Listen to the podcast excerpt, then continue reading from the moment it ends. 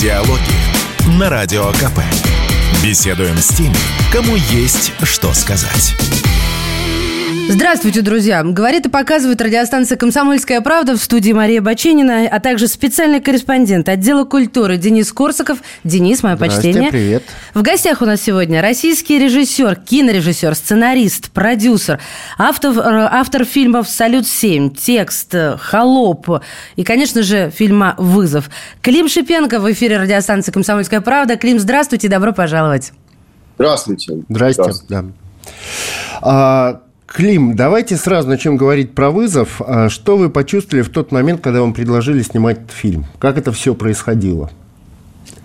Ну, на самом деле, я, я дико обрадовался, потому что я мечтал о полете э, в космос и много думал о космосе, когда, собственно, сни- снимал «Салют-7», поэтому для меня это предложение, этот звонок был... э, Ну, то есть я его ждал. Как я там часто говорю, я этот звонок ждал всю жизнь. Знаете, есть такая, такая вот расхожая фраза. Вот это был тот, собственно, звонок, то предложение, которое я действительно ждал всю жизнь. Поэтому я обрадовался. У меня А не как- было никаких... А как это там- произошло? Звонит Константин Эрнст, например, и говорит, хочешь полететь в космос? Ну, мне позвонил мой постоянный продюсер и партнер Эдуард Илоян, вот, э, и он сказал, что вот, э, собственно, поступило такое предложение ко мне и к компании Yellow Black and White, соответственно, поучаствовать в, в этом фильме. Вот это было так. И дальше уже мы встречались с Константином Ивановичем. Но «Вызов» вы снимали совместно с Роскосмосом. А скажите, пожалуйста, вы подписывали какие-то документы о неразглашении гостайны? Ну, вы же все-таки попадали на стратегические объекты. А, и вообще сейчас же законодательство стало таким серьезным, жестким, я бы сказала, в сфере гостайны. Как-то это скажется, на ваш взгляд, на кинопроцессе? Все-таки люди, вы, вы люди, которые имеют доступ э, ко многим таким вещам, к которым мы простые не имеем. Нет, насколько я помню, что таких каких-то э, гостайн э, мы не подписывали, потому что на самом деле нас туда, нас где гостайны, э, по-моему, не пускали, и уж точно нам не давали там снимать кино. Э, потому что сама станция МКС, она же, ну, космонавты же показывают ее, то есть она в, даже в Ютубе вы можете найти там экскурсию по МКС, где космонавты летают, снимают там на какие-то фотоаппараты, то есть там там, на самом деле, таких вот отсеков, чтобы они были, являлись гостайной, такого нету. Поэтому, поэтому мы гостайне-то и допущены, в общем-то, не были. Ау. А как вы вообще считаете, вот э, я сейчас, например, начинаю брать интервью какое-то, э, допустим, по научной тематике, а мне специалист э, вчера буквально говорит, давайте аккуратнее, сейчас как по тонкому льду. Вот я хотела спросить, сценаристы, режиссеры не захотят, на ваш взгляд, теперь связываться с военной тематикой, с фильмами про силовиков? А, потому что народ действительно волнуется, что теперь фильмов-то про войну можем не увидеть. Ну, честно говоря, я даже не знаю, что там такого про войну, что чего там запретные какие-то темы. Пропаганда если- фашизма, например, тут же может возникнуть, если что. Вот э, в этом плане какое-то волнение есть? Вы знаете, я, я, я дело в том, что не опрашивал моих коллег э, насчет Мгм. волнения на эту тему, э, поэтому не, не могу точно сказать, есть оно или нет э, насчет пропаганды фашизма. Я думаю, что фильмы про Великую Отечественную войну так или иначе будут сниматься, и так или иначе сложно будет их снимать, не показав ни одного фашиста, поэтому, ну, поэтому скорее всего, э, до, до этого, до этого дела не, не должно дойти, ну иначе просто фильмы про войну тогда не надо снимать. Ну вот, поэтому... А насчет волнения или не волнения сказать не могу за всех. Поняла вас? Ну, давайте все-таки вернемся к вызову от фашистов. А, говорят, вы взяли на орбиту шлем для регби, чтобы в невесомости не биться головой о стены МКС. Это правда? Он вам пригодился каким-то образом? Да, мы долго, долго искали, что же все-таки может защитить мою голову там.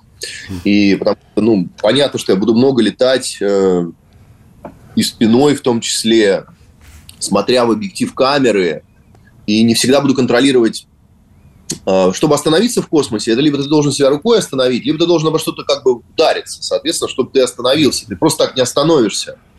Э, Там нет такого. Если ты задал себе импульс, ты будешь лететь. В общем, поэтому, да, долго думали, что же это будет за приспособление, из каких материалов оно должно быть сделано и так далее. И, как ни странно, ну, то есть там все, все, что посылается в космос, должно пройти какое-то количество там тестов, в том числе э, ну, куча лабораторных тестов, а бы что туда не пошлют. И вот, собственно, из всех видов головной защиты почему-то подошел по сертификации вот э, Роскосмоса, подошел именно шлем от регби. Но он, в принципе, мне подошел, потому что он был легкий, и, и, такой на, для ношения, то есть он был не тяжелый, голова, ну, в смысле, там нет тяжести, я имею в виду такой не громоздкий. Но при этом все удары, в общем-то, он э, нивелировал. То есть травмы головы не случилось. Это потому, что очень... у вас руки были заняты, верно я понимаю? Да, да, да. Да. И я высокий же еще тоже, и э, поэтому там достаточно тесно. И, то есть, моя концентрация была в основном на съемках и на камере, поэтому, да, я часто не понимал, ну, не, не всегда понимал, там, где голова моя в этом пространстве, и часто бился очень часто ей. А скажите, пожалуйста, вы когда вообще все это затевали, а, вот э, в какой момент действительно поняли, что правда полетите? Ну, потому что все это слишком фантастически звучит. А, Знаете, Мечтал, ну... хотел. Не летают в космос простые не космонавты люди. Да и сложные люди не часто летают, да, прямо скажем. Знаете, да, я, я, я понимаю, я понимаю вас. Интуитивно, внутренне я знал, что, что, что будет, как только это предложение поступило. Ну, знаете, есть такое интуитивное ощущение, ну, как бы, ну, да, я понимаю разговоры, но это прямо ну, один из миллиона шансов. А здесь я почему-то как бы внутренне знал, что это будет. То есть я понимал, что будут какие-то сложности и так далее, но мне почему-то интуитивно казалось, что это случится. Ну, потому что есть такие вещи, которые должны случиться. А, а, а, а если так уже прямо окончательно, когда, э, когда, собственно, был указ о том, что этот проект должен быть реализован. Вот. Был, и тогда уже все споры, там, сомнения внутри, ну, потому что космическая индустрия тоже, она неоднородна, там есть кто был за и кто был против – нашего проекта, и мы понимали, что это как бы тоже сопротивление, и поэтому там месяцев через пять, когда уже был указ о том, что обязательно, ну, типа, научно-просветительский проект, в рамках которого, собственно, наш фильм должен был, сделан, должен был быть выполнен, э, был подписан, то тогда уже было понятно, что, ну да, будет. А вы же высокий, вам не помешал ваш, ваш рост, когда вас отбирали для, ну, проверяли, годны ли вы для полета? Мне он сильно неудобство создавал во время, ну, когда я сидел в корабле, в космическом корабле «Союз». Просто он э, мой рост вообще, то есть еще там 2 сантиметра, я бы, я, я бы просто не смог полететь. А давайте назовем есть, ваш рост для тех, кто не знает из наших слушателей, читателей. 189 сантиметров. Серьезно Максим... Максимально допустимый рост 190. Но сидеть с этим ростом крайне неудобно. Ну, то есть можно, но это как бы мучение. То есть, а мы там на тренировках сидели в тренажере, который абсолютно идентичен к кораблю, там, ну, по 5 часов в этом положении, в этой позе, ну, то есть в скафандрах. Это мне самое было неудобное, ну, из-за роста. Юле было не так неудобно. А скажите, пожалуйста, там ведь ограничения не только по росту, там ограничения же еще и по весу. Человек такого роста, он ну, может да, да, весить да. серьезно, даже не потому, что там лишний вес, а потому что рост, да? Вот с, да, с я... весом что было? 95 килограммов, э, и я был, я был, когда мы начали медицинский отбор больше этого, я был 105, и, в общем, я на больше, чем 10 килограмм похудел, но мне это несложно удалось. Я... Это называется весенний вопрос о, о Климу. Как похудеть к лету? Расскажите, да. пожалуйста, для наших читательниц. Очень легко. Э, этот, считать калории, не пить крепкий алкоголь, и раза три в неделю заниматься спортом, э, часа по два. В общем, ничего нового я сейчас такого не сказал. Да, и все, как всегда, скучно. Считается спорт, не пить, да? Да. А вот насчет МКС, как там с комфортом? А, там правда еда в тюбиках? Как, как вы там питались?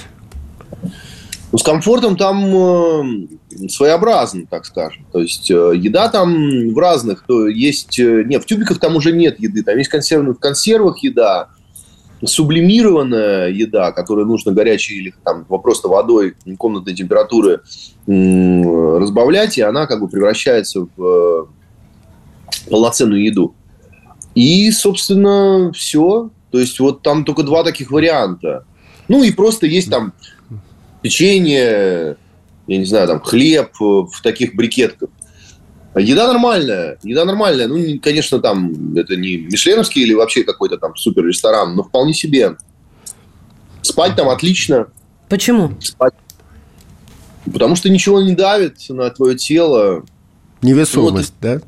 Ну да, ты, ты достигаешь, это же вот состояние расслабления твоего тела.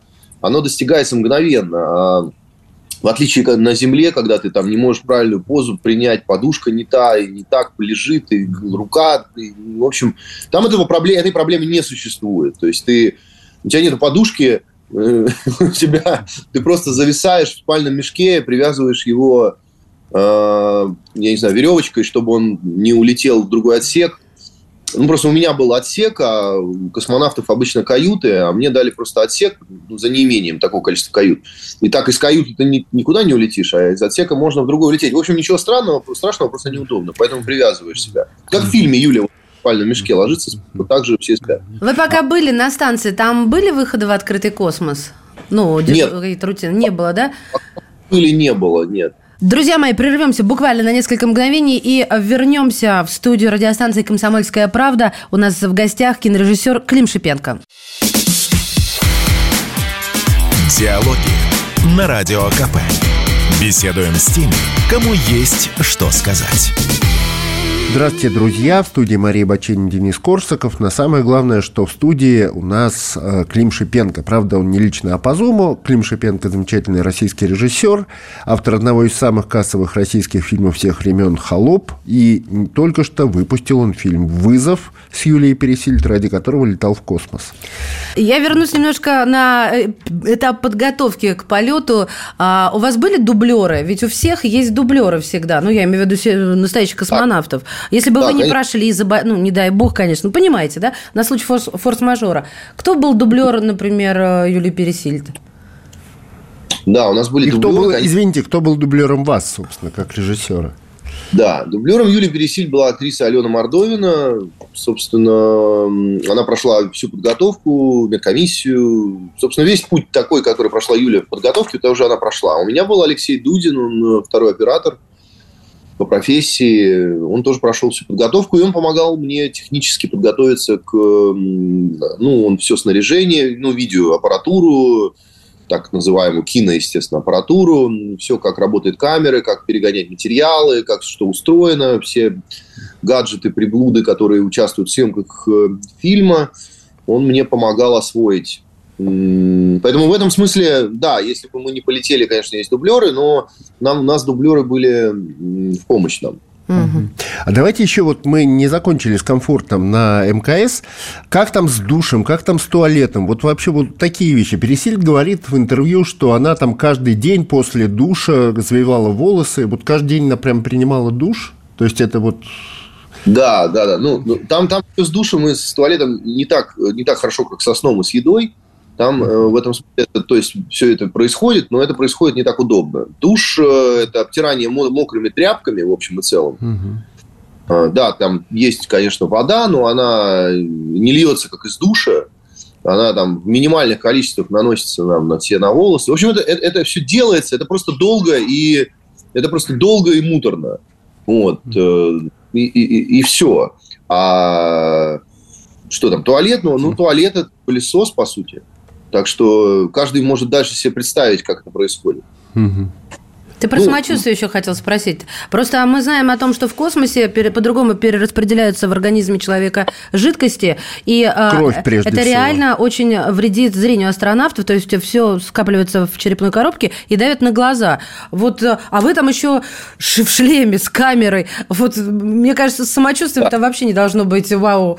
И еще люди опухают буквально. Да, отекают, отекают, отекают, это называется. Отекают, да. Ну, опухают, опухают тоже. после того, без чего э, обходился Клим, когда худел. Да. Да, э, все это так.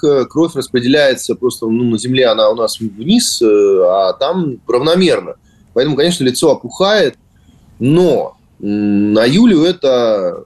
Мы боялись, что это будет плохо, она будет плохо выглядеть, все такое. На Юлю это подействовало это возымело омолаживающие эффекты. Она, у нее кровь на лицо распределилась ровно так, что она стала на 10 лет моложе. То есть все морщинки разгладились. Mm. Ребята, ну, вообще потрясающе. Да, у нее морщинок и так немного, но, те, те, видимо, те, что там небольшие были, и те разгладились. Поэтому, поэтому да, Юля стала выглядеть красив, красив, ну, еще красивее, и моложе. Вот. А, ну, я, соответственно, как выглядел, было не так важно, потому что я не в кадре. Ну, а, вот, а вот. все-таки у вас были эти отеки там и еще какие-то ну, проблемы, связанные с невесомостью? Казалось, я, конечно, я, э, я, ну, кровь распределилась, то есть я как бы равномерно, то, что называется, отек. Угу. Вот. Э, ну да, это было. Ну, мне кажется, наверное, это тоже как-то что-то разгладило, какие-то морщины. Mm-hmm. Ну, это было, опять же, мне это было наплевать, как я выгляжу. Главное, чтобы как, как Юля выглядела. Mm-hmm. Вот. А что касается самочувствия, это нормально оно у нас было. Но вы знаете, у нас э, происходит такой момент в организме, когда ты знаешь, что вот тебе сейчас две недели нельзя болеть, нельзя себя плохо чувствовать. Ты даешь себе такую установку, а дальше уже не важно, но вот сейчас нужно войти в этот режим э, выживание, режим э, какого-то такого подвига, я не знаю, я, я сейчас не, не, не говорю про то, что мы сделали подвиг, я говорю, что это какой-то такой вот настрой, что вот сейчас, угу. сейчас нужно выложиться на 150%, потому что другого шанса не будет и нельзя болеть. Вот такой какой-то режим мы включили, и, и, и мы себя чувствовали хорошо. Клим, а скажите, мы... пожалуйста, вот э, когда э, действительно подписали все документы, э, в общем, все стало королевской печать, как говорят дети, все стало точно, понятно, летим. Вот не было у кого-то из близких, знаете, как только через мой Только труп. через мой да, труп, вот такая да. паника, что потому что это сопряжено все-таки с риском для жизни. Да нет, такой паники не было. Вы знаете, статистически-то с риском для жизни больше сопряжено вождение в Москве за рулем, понимаете? Там как бы каждый день едешь и смертельные аварии, а аварий смертельных э, ну, то есть смерти за всю историю космонавтики космонавтов было единицы. Они были, но это было единицы, это было ну, настолько все нештатно. У космонавтов и у космической индустрии все настолько продумано, проработано на случай 10 вариантов – как с этим э, нештатной ситуацией справляться. То есть поначалу, конечно, ой, как это так, но это было не, ну, не было каких-то таких вот прям страхов. Поэтому все нормально. Э, близкие волновались, конечно, во время старта, ну, потому что это такой волнующий сам по себе момент, такой еще проводы космонавтов так организованы, вот это вот, когда э, в день, в день, в день взлета все как бы машут руками, плачут, есть ощущение, что ты в космос там на год летишь. Ну, так и есть. Космонавты на полгода, кто и на год летают. То есть церемонии, и как бы это уместно. Просто в нашем случае мы как бы на две недели, и все так, ребята, ну, ну не надо так трогательно это все делать, мы же, собственно, через две недели вернемся.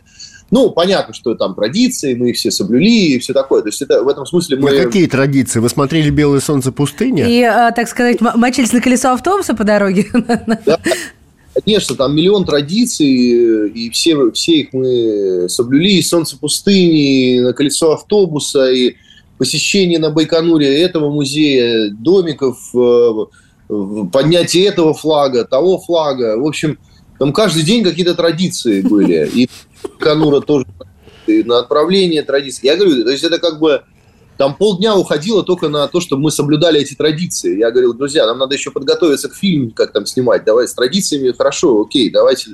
Нам нужно время, выделите нам время на, на, на, на подготовку, чтобы мы там фильм сняли. А то мы соблюдем все традиции, но фильма не будет. Слушайте, а, как известно, Том Круз тоже планирует снимать кино в космосе. А, может, он связывался с вами? Может, хочет, чтобы с ним вы опытом поделились? Нет, не связывался пока, но я думаю, что он и фильм пока не видел.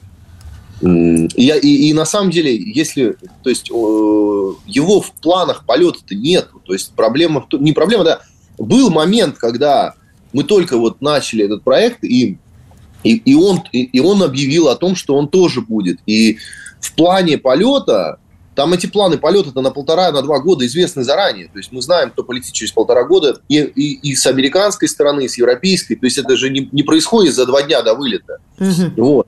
И вот тогда, когда проект только начинался, было в плане полета было ощущение, что не ощущение, а было прямо вот э, тоже точно то расписание, что он должен был быть там в то же время, как и мы, что и мы. Да вы что? То есть, да, ну да, то есть было бы... Я подумал, что это круто на самом деле, что это круто, это такой союз Аполлон э, кинематографический. То есть им, и ему бы понадобилась наша помощь, и, и нам бы он в кадре не помешал. Ну, я бы предложил ему выступить в роли американского астронавта. Ну, так сказать, мне показалось, что это было бы очень круто.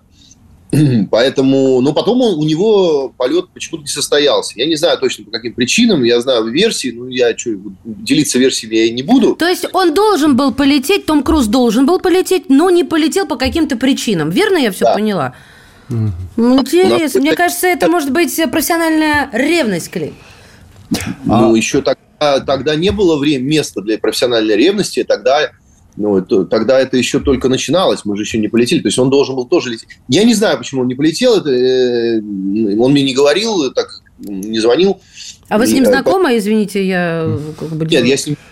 Все что, все, что я знаю, это то, что, то же самое, что вы знаете из СМИ, в общем и целом.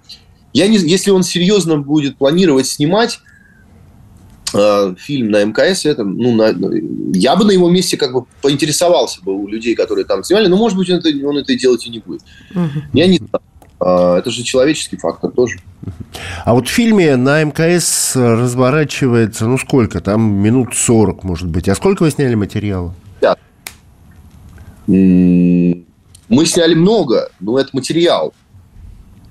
Я снял около 30 часов, Э, полезного из них, ну, то есть в фильм вошло где-то, ну, я так до секунды не считал, но где-то от 45 до 50 минут mm-hmm. вошло. То есть 50 минут, наверное, вошло. Угу. А в остальном материале что были неудачные дубли или как? Или что? Ну, конечно, да. Это, это обычный процесс, снимается много часов, из них потом монтируется два. Сейчас уйдем на небольшие новости. Это радиостанция «Комсомольская правда» в студии Мария Баченина, Денис Корсаков и режиссер Клим Шипенко. Друзья, не теряйтесь. Диалоги на Радио КП. Беседуем с теми, кому есть что сказать. Здравствуйте, друзья! В студии Мария Баченин, Денис Корсаков, а гость наш сегодняшний Клим Шипенко, постановщик фильма «Вызов», летавший ради этого фильма на Международную космическую станцию вместе с актрисой Юлией Пересильд. И рассказывает он как раз о том, что такое вызов, что такое МКС, что такое космос, невесомость и так далее, прочие приятные вещи. Один из самых распространенных вопросов, э, но, по крайней мере, однозначного ответа я на это не услышала пока еще, слишком разные версии. Стоит ли а, вот этих а, недолгих минут а, фильма целый полет в космос. Неужели действительно там такая разница между тем, вот что снимать невесомость на Земле и снимать в настоящей невесомости? Может, можно, можно было в студии все это снять на тросиках и... Денис упрощает так. Нет, я слышал эту, этот, как бы, эту полемику и этот, эти споры, и критику и так далее. Я все слышал. Вообще все кино можно снять в студии. Вообще любое. Так. Ну, вопрос качества, как оно получится, куча ограничений и так далее. Это же, это же эксперимент, э, который э, этот проект, этот фильм, это, это эксперимент. То есть могло бы и не получиться вообще ничего снять там. То есть это же никто не знал. Вот в чем дело но хотели быть первыми. Это же дорогого стоит, вот это. А дальше бесспорно, уже... это бесспорно вообще, даже спорить. Дальше... А вы сами скажите, а нужно ли дальше снимать? Ну, хорошо, вот мы первые, а нужно будет еще третий фильм в космосе снять, четвертый, пятый?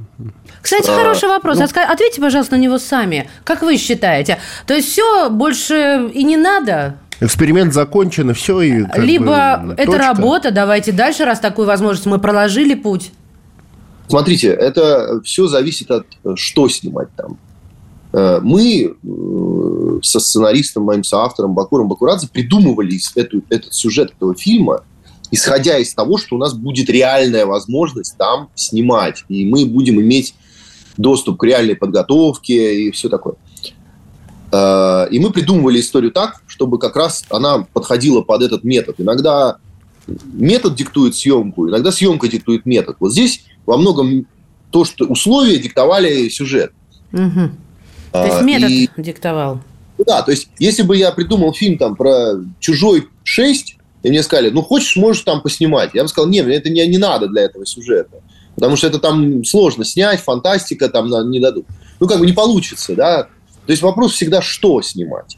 Если это история, которую нам связана так или иначе с реальной станцией, реальными космонавтами, мы что так историю и придумывали, чтобы она так была, работала. Под реальных космонавтов придумывали.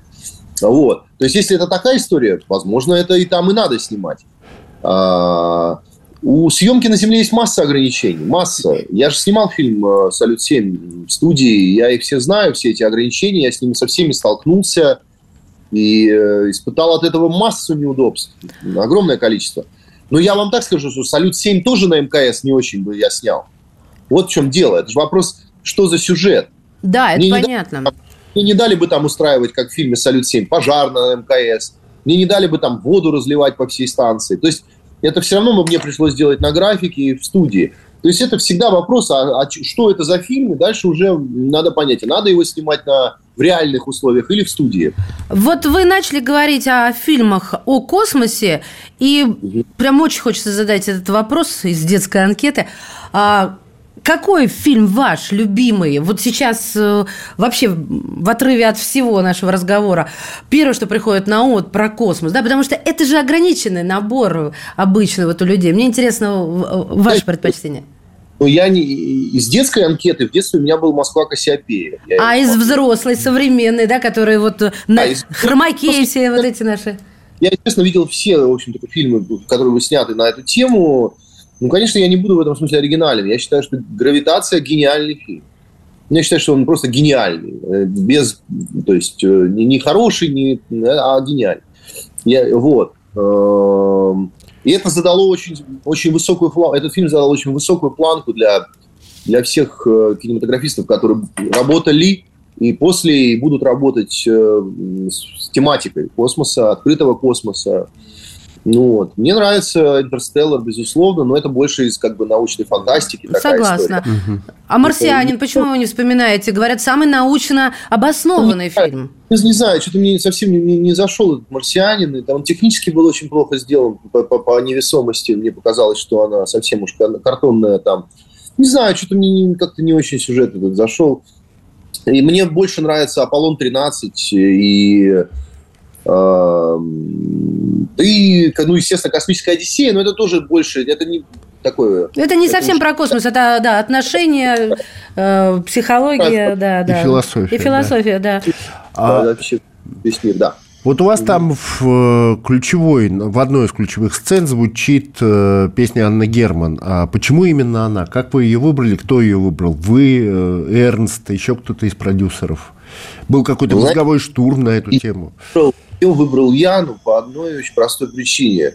Мы, э, мы когда были на МКС, э, Юля ее постоянно напевала себе под нос, то, что называется. Mm-hmm. Ну, конечно, не под нос, но она его так, она ее так что-то делала и напевала, что-то делала и напевала. То есть это не то, что она там выступала перед нами с, с этим, с этой песней, но она как бы у меня в голове в ее исполнении э, звучала все время на МКС. Поэтому она у меня ассоциировалась с космосом. И поэтому, когда, когда мы вернулись, и мы начали придумывать уже, ну, допридумывать э, э, фильм по результатам того, как мы слетали, конечно, я подумал, что ну, вот она у меня ассоциируется с космосом. Даже я, ну, как бы, я вот хотел бы, чтобы под нее было прощание с космосом. Соответственно, нет, как раз это вот, э, вот так произошло. Юля своим пением меня натолкнула и как так ее мне при, приучила меня, что это вот космическая песня. Уважаемые слушатели и зрители, нас же все-таки транслируют. А речь, конечно же,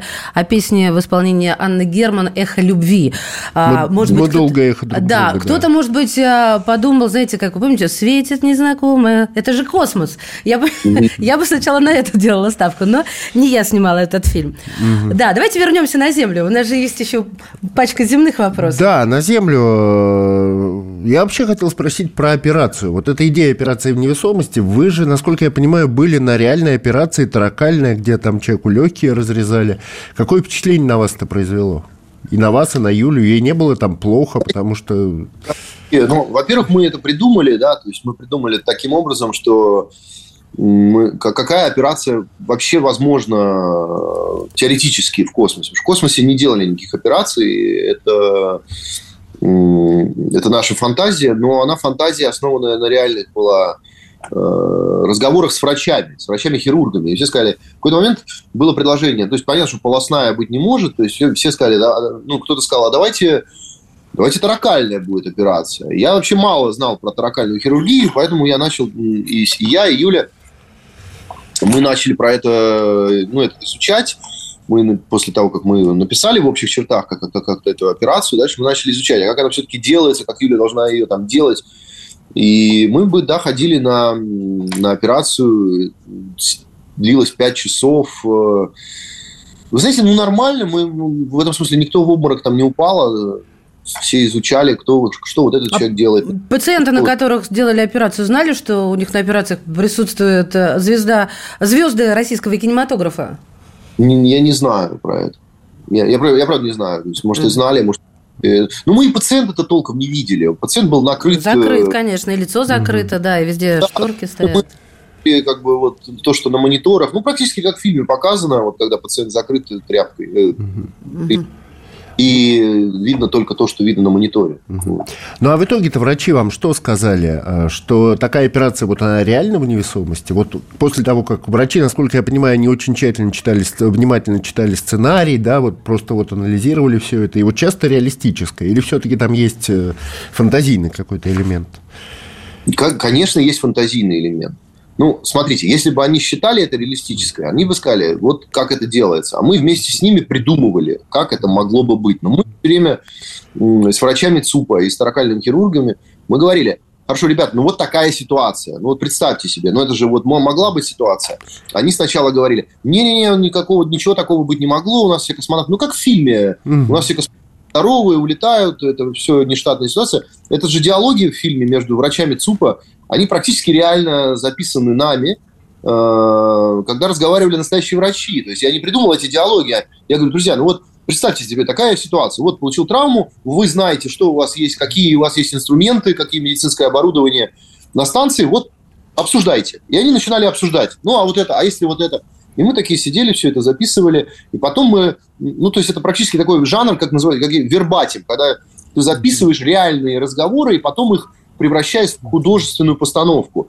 То есть э, во многом разговоры работников ЦУПа, врачей, хирургов – это реальные разговоры, адаптированные нами под, естественно, кино. То есть ну, на 60-70% это реальность. Сейчас возьмем еще одну паузу и вернемся к нашей беседе. У нас в гостях российский кинорежиссер, автор фильма «Вызов» Клим Шипенко. Диалоги на Радио КП. Беседуем с теми, кому есть что сказать. Здравствуйте, друзья! В студии у нас гость э, Клим Шипенко, автор фильма «Холоп», автор фильма «Текст», автор фильма «Салют-7» и, разумеется, автор фильма «Вызов», ради которого он летал с Юлией переселить на МКС, в космос, на орбиту, в невесомость. И вот сейчас он про все это рассказывает, а также рассказывает про свои ближайшие творческие планы. А скажите, пожалуйста, что что сейчас? У вас э, сейчас, э, ну, а, многие, конечно, меняют свой, свой взгляд, мировоззрение. Так сейчас вообще происходит перестройка очень многих. Допустим, нет ли у вас сейчас снять желание фильма про специальную военную операцию? Если да, что бы это была за история? Нет, таких, э, таких идей истории у меня нету. Э, чтобы что-то анализировать, что происходит в настоящем, должно пройти время. И мы пока не знаем, какое это время должно пройти, чтобы было, это все было осмысленно и осознанно. И э, создание фильма занимает два года. Ну, производство. Ну, бывают, конечно, фильмы, которые снимаются быстрее, но сложные технические фильмы, они долго снимаются, долго делаются. Нет, должно, должно время пройти чтобы это не превратилось в публицистику. Ну, как бы, так, журналистика и другой жанр. Вот, поэтому ну, я сейчас снимаю продолжение, которое было запланировано еще долго назад, это «Холоп 2». Ну, давайте заодно мы вас спросим про «Холоп-2» тогда. А, какой там будет сюжет? Вроде бы все закончилось. Столько слухов. Да, и столько да. слухов а, вокруг. Сначала был один актерский состав. Сейчас интернет наполнился, что, а, к сожалению, без Бортичу будет. Кто-то там злорадствует. Политизировано вообще идет. Вот вслед моему вопросу вообще политика сейчас обрастает все, охватывает э, любую сферу, о которой даже раньше невозможно было подумать. Вы знаете, К сожалению, политика как-то пытается проникнуть в кинематограф, но пока кинематограф ну, изо всех сил пытается как-то так все-таки сказать, что давайте все-таки мы искусство, и мы искусство должно быть искусством в первую очередь. Вот. И я вот и я держу этот подход. Вот, я лично. И поэтому э, и, не, и искусство не должно быть пропагандой, и я придерживаюсь этой философии и, собственно, так, так живу. Я Uh, да, актерский, поэтому это, это что касается политизированности. Да, я, у меня не, фильм, например, «Вызов» не является политизированным, я его таким не, никогда не хотел делать и всячески э, ну, избегал этого, именно потому что политика, она сегодня одна такая, завтра другая, а фильм выйдет через два года, и, и что получается, этот фильм будет э, в одном времени существовать, которое существовало два года назад в том контексте, Поэтому я хотел универсальную историю делать, которую можно было и 10 лет назад смотреть, и, надеюсь, через 10 лет э, в будущем. Вот. То же самое с э, «Холопом» и с другими моими фильмами. Так а вот. актерский состав, там Бортич, ну, почему? Состав там тот же самый. Э, Александр Бортич там во второй части не будет, но это не по какой-то политической, я не знаю, причине, а потому что будет новая девушка, и которая в, этот, в этом э, в продолжении будет главной, одной, ну, вместе с Милошем, главной героиней, э, которая будет в центре и над которой будет происходить новый эксперимент. Вот, потому что а все остальные, в принципе, останутся из первой части. Вот, новая героиня, э, актриса, это Аглая Тарасова, которая, О. которая будет в главной роли, да. Вот. Mm-hmm. Ну, как вы знаете, это, это, это вопрос того, что ну, дев, ну, как, у Джеймса Бонда же каждый фильм новая девушка. Крутой поворот сейчас был. Слушайте, а нету той девушки из предыдущего Джеймса Бонда? Почему тут новая? Нам та нравилась. Это был тот фильм. А сейчас новый фильм. Никого а не смущает. Ну, все нормально. А теперь Милош будет ставить эксперимент над этой девушкой? Или... Да, конечно. Ну вы сейчас да. все расскажете, погодите. Да, вот, Денис, ты умеешь, конечно, вытаскивать. Нет, У тебя там... Это, эта информация на самом деле не, это не спойлер, это ничего такого, она есть в интернете, она есть в пресс-релизе, который на тему съемок «Холопа 2». Я, собственно, начал уже снимать «Холоп 2» прошлым летом. Блок э, деревенский э, я уже снял, и дальше как бы в этом фильме будет все, что нравилось из, из первого фильма, и дальше мы новые, масштабные декорации и так далее. Слушайте, а вот. сейчас же вот э, буквально вчера, я сейчас мне на ум пришло, я вспоминаю просто кадры из «Холопа-1» и вспоминаю вот этот, э, э, ну, снятые с воздуха кадры. Я предполагаю, что это с дрона сняты. Дрона, да. да. И вчера в эфире, или позавчера, ну, неважно, да, там несколько дней, что теперь запретили без спецразрешения, это теперь вообще, это теперь прямо проблема, да, снять с птички, да, что-то получается. Вот у, у киношников, у режиссера, да? Да, это будет проблемой. Теперь это нам надо будет, э, я не знаю, какими образами выгрызать эту возможность снимать с дронами, но кадры с дрона эффектные. Да, да. Но мы любим эти кадры. Это дает нам вот эту вот именно зрелищность, кинематографичность. И на большом экране кадры с дрона смотрятся особо круто. Да, это будет проблема для, для кино. Я не знаю, да, будут ли делать какие-то исключения для кино. Это мы еще никто не понял, потому что действительно только вчера случилось, это новость. У меня в «Холопе 2» планировался дрон в съемках, в съемках в Санкт-Петербурге. Я хотел снимать с дрона, и по-прежнему хочу, и мы сейчас будем э, спрашивать, ну что там, как бы, угу. может быть, конкретно проверенный дрон, это вот наш дрон и так далее. Все же ну, понятно же, что из-за чего это делается. Ну, Нет, знаете, это понятно. Не так сложно получить разрешение на съемки. То тут, то там, то в этом месте Москвы, то в этом месте Санкт-Петербурга. К сожалению, все, что хочется снимать, ну, все вот эти самые такие кинематографические места, они всегда либо связаны с какими-то там спецтрассами, либо спецместами, и это все очень сложно, либо дают снимать там два часа 4 утра или в 5 утра. Что бывает сложнее, чем добиться съемок в космосе на Земле? Штуки такие ситуации. Ну, есть, бывают, есть места, в которых просто нельзя снимать. И все. И да, да, да. Ну хорошо, Холоп 2. А можете представить хотя бы теоретический вызов 2? Вот Эрнст пошутил, что на Луне будут его снимать. Ну, хотя бы в теории. Вот как, как это могло бы выглядеть? Это почему нет? Можно представить «Вызов 2». Мы, мы, я серьезно на этот счет не фантазировал еще пока что. Ну а почему нет? Почему нельзя? Можно? Скажите, пожалуйста, у вас эм, были э, возможности или предложения, то есть через дробь, э, поработать э, на Западе, в Голливуде. Ну, я имею в виду еще до февраля 20, до 24 февраля 22 года. Тогда понятно, скорее всего. Хотя, может быть, и после этого. Вот, потому что есть такой стереотип, что все русские актеры, все русские режиссеры все равно мечтают хотя бы раз или не раз поработать в Голливуде. А, я обсуждал эти предложения, и они были, были обсуждения на эту тему. И с, и с моей, и не с моей стороны. ну вот. И до, и после. Но после, пока, пока после не сложилось. По разным причинам, да. По разным причинам э, это не складывалось. И э, а что касается мечты, вот, и она есть не только у русских. Это вопрос не, не в том, что у русских только есть мечта там, поработать в Голливуде, актеров или не режиссеров. Это, это есть у всех, я уверен, я знаю, что это есть у, у всех кинематографистов, и это связано только с одним, то что э, Голливуд собирает в себе лучших профессионалов и со всех э, частей мира, и это, это, это тебе дает, это дает возможность доступа к э, самым лучшим ресурсам, и, соответственно, у тебя есть лучшие инструменты для создания того, что ты хочешь создать. Это связано с этим. Вот. Это, э, э, я понимаю, что актеров, ну, это, это во многом ярмарка тщеславия, да, но это не, это не только ярмарка тщеславия, это действительно доступ к самому лучшему, что ну, вообще есть в кино. Именно человеческому ресурсу я даже имею в виду к актерам, к композиторам. Э. Кого бы из голливудских звезд вы бы пригласили? Ну, была бы у вас возможность выбирать вот э, из всех э, мировых знаменитостей. Ну, Тома Круза там, условно. Того. Ну, нет, прекрати сбивать с толку.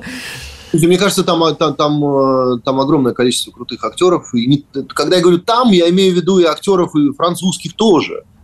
Это, это вопрос же, понимаете, как бы Голливуд эм, э, э, это маленький город только. Что такое Голливуд? Голливуд это маленький город. Я сейчас говорю больше про как бы эту систему. Mm-hmm. Пенелопа Круз Э, тоже, тоже Голливуд или нет? Понимаете? Это, то есть э, этот, Винсан Кассель это тоже Голливуд или нет? Да, это не тоже Голливуд. Да, я понимаю. Моника Белучи, да, французская а он... актриса из головы выскочила. Лео Сейду. Ну и еще одна, да, ну. да.